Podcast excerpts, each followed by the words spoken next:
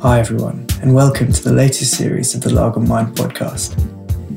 In this opening episode, we spoke to internationally renowned addiction psychiatrist and neuroscientist Dr. Judson Brewer about his work and new book, Unwinding Anxiety. If you enjoyed the episode, why not give us a rating and a review on iTunes? Hi, Jud, how are you? I'm good. How are you? Yeah, not too bad, thanks. Um, so to start with, we always ask about what your kind of personal and professional relationship to mental health looks like. well, well, my personal relationship is that I've certainly been a stressed out student. Okay. Uh, back in the day, I had panic attacks during residency training, and my professional relationship is that you know, I'm, a, I'm an addiction psychiatrist. I'm a neuroscientist. I uh, study how habits form and how we can use things like mindfulness to break free from them, ranging from smoking to overeating to even anxiety. And what kind of, I suppose it might have been personal experience, but what kind of got you interested in addiction and anxiety as you were training? Because you trained as a as a medical doctor first, right? Yes. So as a I wasn't actually thinking that I would become a psychiatrist in medical school, but they, uh, you know, I started meditating my first day of medical school. Hmm. and as I learned how my own mind worked through my MD PhD program years, about eight years or so, I started get, becoming very interested in helping others understand their own minds. And that led me into specializing in psychiatry as, at, at the end of my uh, medical school and then start you know did my specialized training there. And that also opened up the door to study mindfulness as a way to help people with addictions because there aren't there weren't a lot of great treatments. There still aren't a lot of great treatments.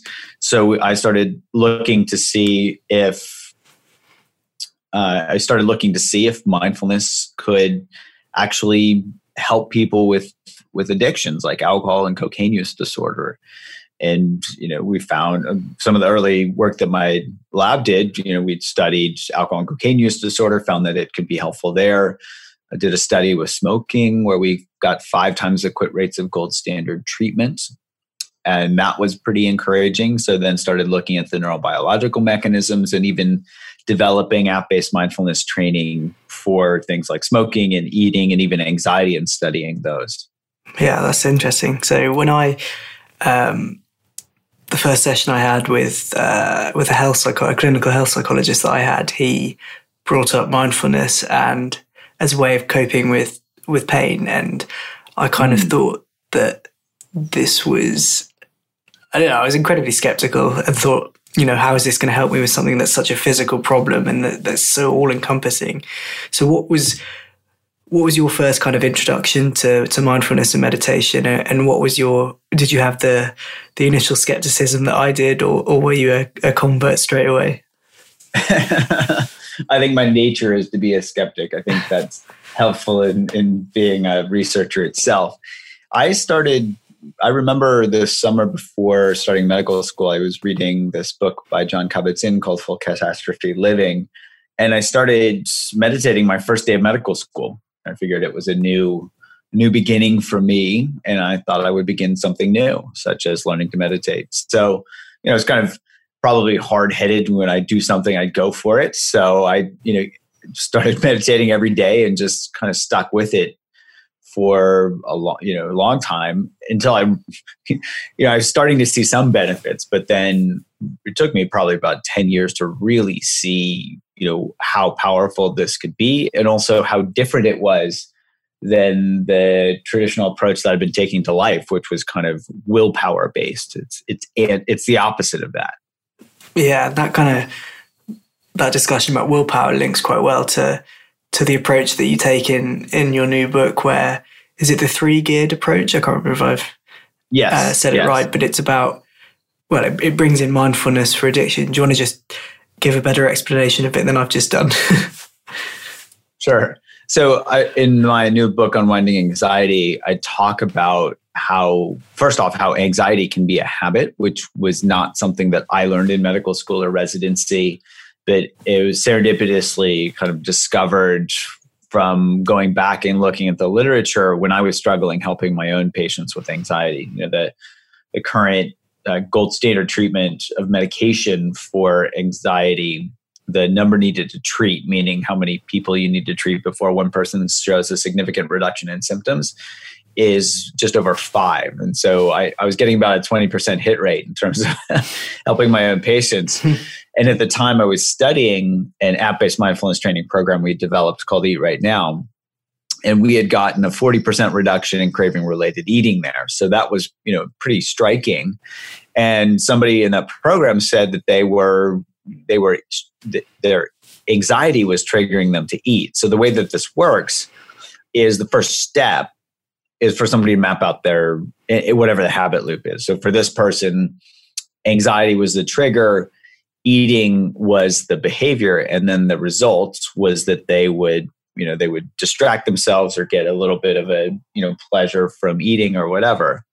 And so anybody can map out a habit loop. You know, it just takes a trigger, a behavior, and a reward. And in fact, uh, this is so helpful that I actually just put together. My team put together a small uh, PDF that anybody can download for free. And I think the URL for that is mapmyhabit.com. So somebody can just go to there and download this habit mapper and they can map out their habit loops. So that's the first step. The second step is just seeing how unrewarding whatever the old behavior is is. And that's important because the only way to change a behavior is to update the reward value in our brain. And the only way to update the reward value in our brain is to pay attention and see how rewarding it is right now, not just you know how rewarding it was when we laid it down years ago or or whatever. So here, awareness is really key. So, for example, I had a patient. I wrote about him in my unwinding anxiety book, uh, who what I sent him home actually with our we had an unwinding anxiety app. I sent him home with that after our first visit to map out his habit loops around anxiety. And he came back two weeks later and told me he'd lost 14 pounds hmm. because he had been mapping out his habit loops around anxiety, and anxiety was triggering him to eat. And he realized that the eating was actually making things worse. He felt bad because he knew he needed to lose weight and whatnot.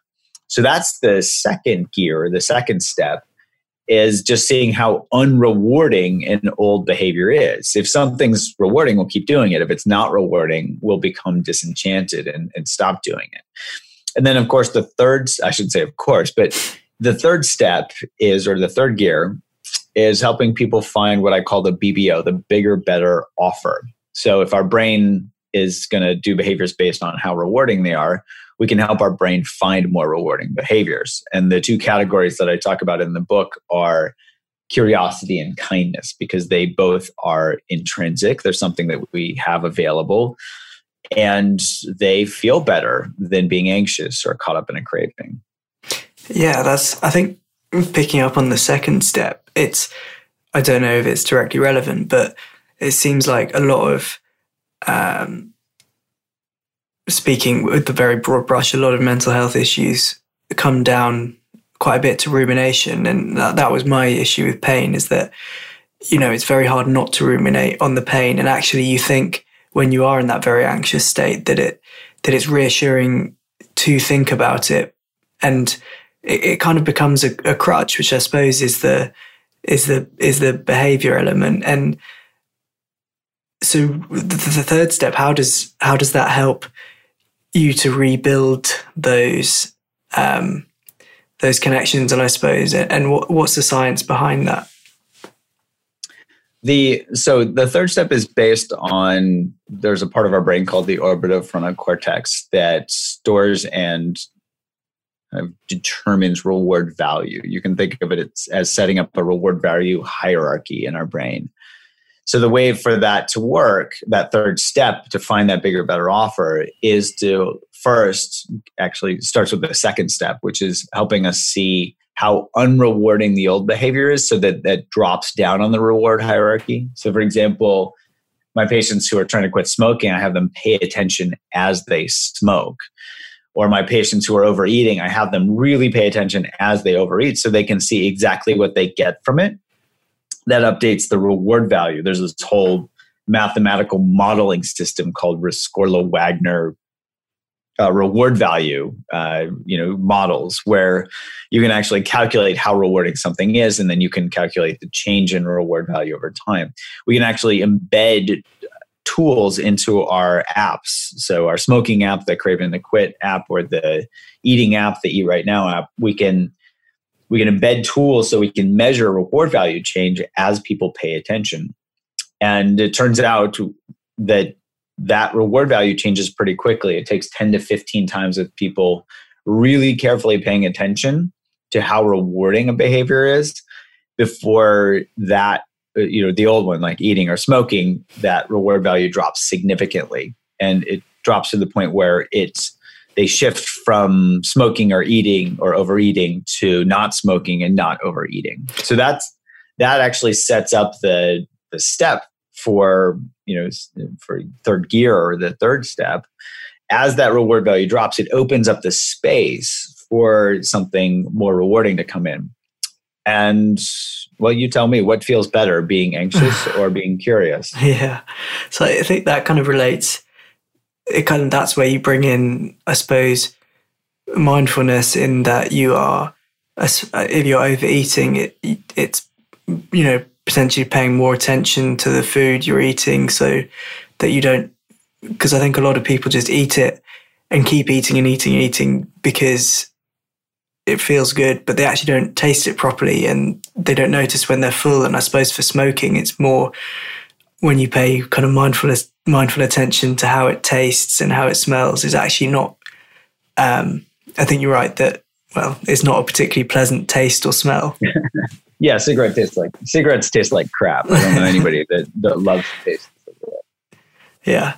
Um, and something that when I was reading the book and it's come up in your book and, and a few other books is about a region or network in the brain called the default mode network and that it kind of you'll be able to provide a much better explanation of it but it that it it's the part of your brain that switches on when when we're not doing stuff when we're ruminating and um, and it's got a lot to do with ruminative problems like depression and anxiety and things like that. So, can you explain a bit about what that network is and how what the tools are that we can potentially use to calm it down? Yes. So, the mode network is aptly named because it tends to be what we default to when we're not doing anything in particular. So, uh, the the average human mind is mind wandering about 47% of waking life according to one study so you can imagine what's our mind wandering to it tends to wander to things that we've done in the past or to kind of projecting into the future you know what are we going to do later in the day or the week or the year or whatever. So this network is pretty active and it's involved in self-reference you know what did what am i what did i just do? What am i about to do? It gets activated in extreme versions of this where we ruminate you know in depression when somebody is constantly ruminating about the past. And it also gets activated when somebody is constantly worrying about the future I'll also add that it gets activated when people are craving substances, whether it's cigarettes or cocaine or even behaviors like gambling. If somebody's addicted to gambling, or even chocolate. Uh, one of my Dana uh, did a study where she found that people, you know, when she fed people chocolate in a in a scanner in a pet, they were activating this mode network both at when they really wanted more chocolate and also after she had overfed them and they really wanted it to you know really wanted it to stop basically when it the more uh, chocolate would make them feel you know sick basically. So you can think of this default mode network as being a pretty active network in terms of self-reference. What we found serendipitously was that at mindfulness training and actually decreases activity of this default mode network. So we started by studying expert and novice meditators across a bunch of different types of meditation practices and found that experts decreased activity in this default mode network. They weren't as caught up in their experience. We went on to do some neurophenomenologic studies where we could link up their subjective experience with their brain activity using real time neurofeedback and found that it was that specific feeling of getting caught up or contracted that activated the default network and that it was the letting go or expanding quality of experience that deactivated it. We also found we did a study with people who wanted to quit smoking. We found that uh, when you know, we, we could scan their brains before and after they got you know, they were randomized to get mindfulness training or another you know app the national cancer institute's app for smoking we found that we we could predict the reduction in cigarettes that they smoked a month later based on the amount that their default mode network quieted down after mindfulness training but it didn't quiet down or show this uh, this correlation in the control group. So, you know, just to bring all that together, sum it up, you know, it seems like this default mode network is pretty active. It's involved in self reference, you know, when we're thinking about the past or the future. Mindfulness helps us stay in the present moment and not get caught up in thinking. Even in the present moment, we can get caught up in a craving, though. So, mindfulness helps us basically not get caught up in any of these things. And we see a corresponding decrease in default mode network activity when somebody's being mindful. That's fascinating. And another area that I've read that potentially links in with the default mode network is, and actually addiction as well, is the use of psilocybin and, and psychedelics. Is that an area of research that you have any particular knowledge in? And are the results of it, which look seemingly promising, is it is it more than hype, hype hyper, hyperbole, or is it is there actually some kind of um, good scientific backing to to those kind of experiments? Yes, I think some careful scientists, so for example, Robin Carhart Harris and David Nutt at the University of College London, have done some really eloquent studies looking at psilocybin. Uh, Roland Griffiths, um, sorry, Roland Griffin, Roland Griffiths at uh, at um, Johns Hopkins in the US has also done some really good work, he and his colleagues there. So I think there's some really solid science behind, you know, at least the initial stages of looking at the psychedelics. And there seems to be a, a similar deactivation of the default mode network when, when somebody is taking these quote unquote mind expanding drugs. One of the questions will be, you know, how can something like that get translated into clinical use where you know, there's they're right now they're controlled substances. They, you know, it's important. The set setting is important for the use of these things. So they're not as accessible right now as say meditation. You know, somebody's learning to meditate. There are many, many ways that somebody can learn to meditate. And eventually I could see the two being paired together where, you know, these mind expanding drugs help people see, you know, what it's like to let go, to really let go, probably. Uh, and the mindfulness training could train people to move in that direction without the need of uh, some type of mind altering substance. That's interesting. So is it? It's all about not becoming detached from your thoughts, I suppose, but removing the weight that you put behind those thoughts. Yes, I think of it as changing our relationship to our thoughts and our emotions and body sensations rather than being caught up in them or identified with them. Yeah, and another something that I picked up on that you wrote about later on in the book was how that at medical school you were taught to to I think the phrase you used was armor up that you know you had to be very resilient um, you had to function on very little sleep. My dad my dad's a doctor and he says you know the that period of training when you're a junior doctor there's very little time to actually look after yourself. And you know, he ended up eating loads of crap, not exercising as much as he should have done, not, um, it was about building resilience rather than actually looking after yourself. And do you think within your, within people training to be doctors now, do you think, and well, I suppose caregivers as well, do you think that's changed? And do you think we're partly because of COVID, maybe we're looking at how we can look after people that look after us a bit better? I would like to think that that's the case, but I've not really seen a lot of that yet. okay. So there's a recognition in the medical field of another epidemic, which is burnout. Mm. And that recognition is the first step. and I think people are trying to find solutions for how to help you know healthcare providers become more resilient. And you know i'm obviously biased. I think mindfulness training is a good way to go. There's a study published over 10 years ago now uh, from the university of rochester showing that mindfulness training could help increase resilience in physicians.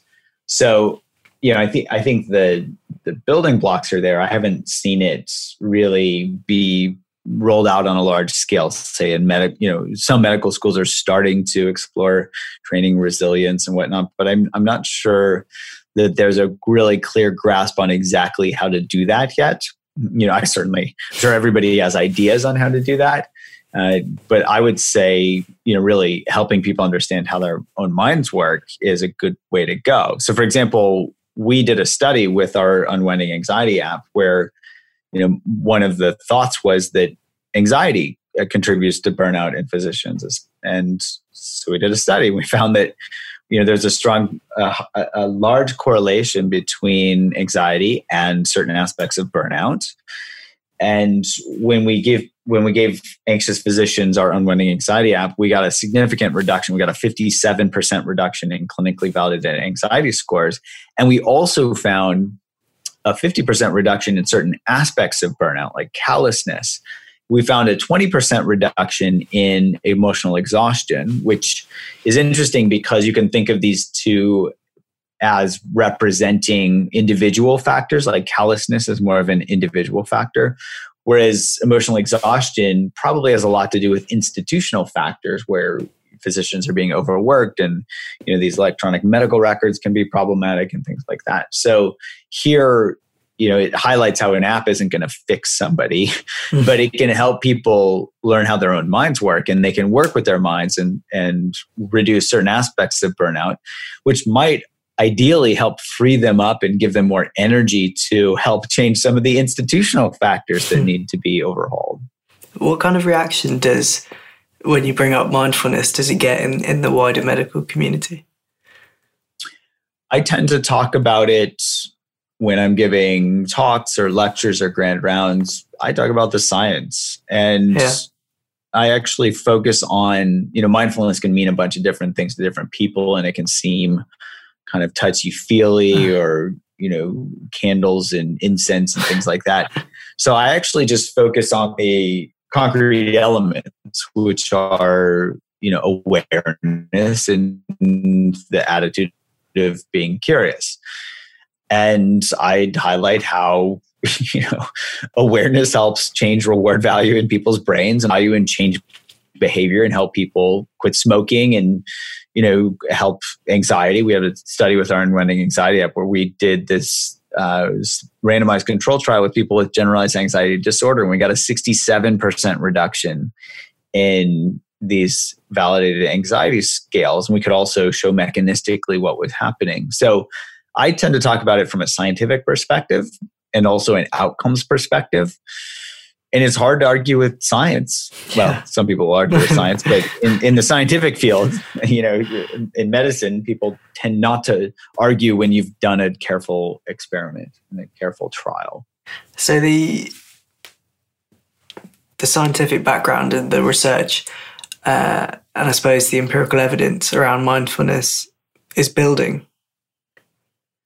It is. It's still a relatively young field when I started doing research in the field, I remember t- somebody telling me that I was going to kill my career because this was you know, not going anywhere as a field. And then it really took off. You know, uh, there was an exponential growth in the number of studies that were published. Now, there can be exponential growth when there aren't very many studies to start with, but that was the beginning, and it's still a relatively young field. Yet, I think as people learn more about how it works and start putting forward theories that make sense and line up with the rest of science, I think that's going to help uh, the field continue to move forward. That's interesting. And the way we like to end things is is asking you how you look after your own mental health. so how do I look after my own mental health? Well, one one thing that I learned to do was to see how unhelpful it is to armor up and yeah. to be the martyr, and also how important it is to really take care of myself. So, sleeping enough, getting exercise every day, and all of that is really fostered by a foundation of really seeing how mindful I can be every moment. So, not just formal meditation practice. You know, my wife and I uh, often meditate together in the mornings, but the just the moment to moment awareness and seeing, you know, how rewarding is it to be awake to this moment versus to be asleep so that my brain can continue to train itself to see how rewarding it is uh, to be aware and how rewarding it is to be curious and how rewarding it is to be kind. And then it's simply a matter of just repeating that process over and over and over. Kind of sets up a nice positive feedback loop. It does. Um, and where can we find more about you know your research for people who are more scientifically minded, um, and and the book as well?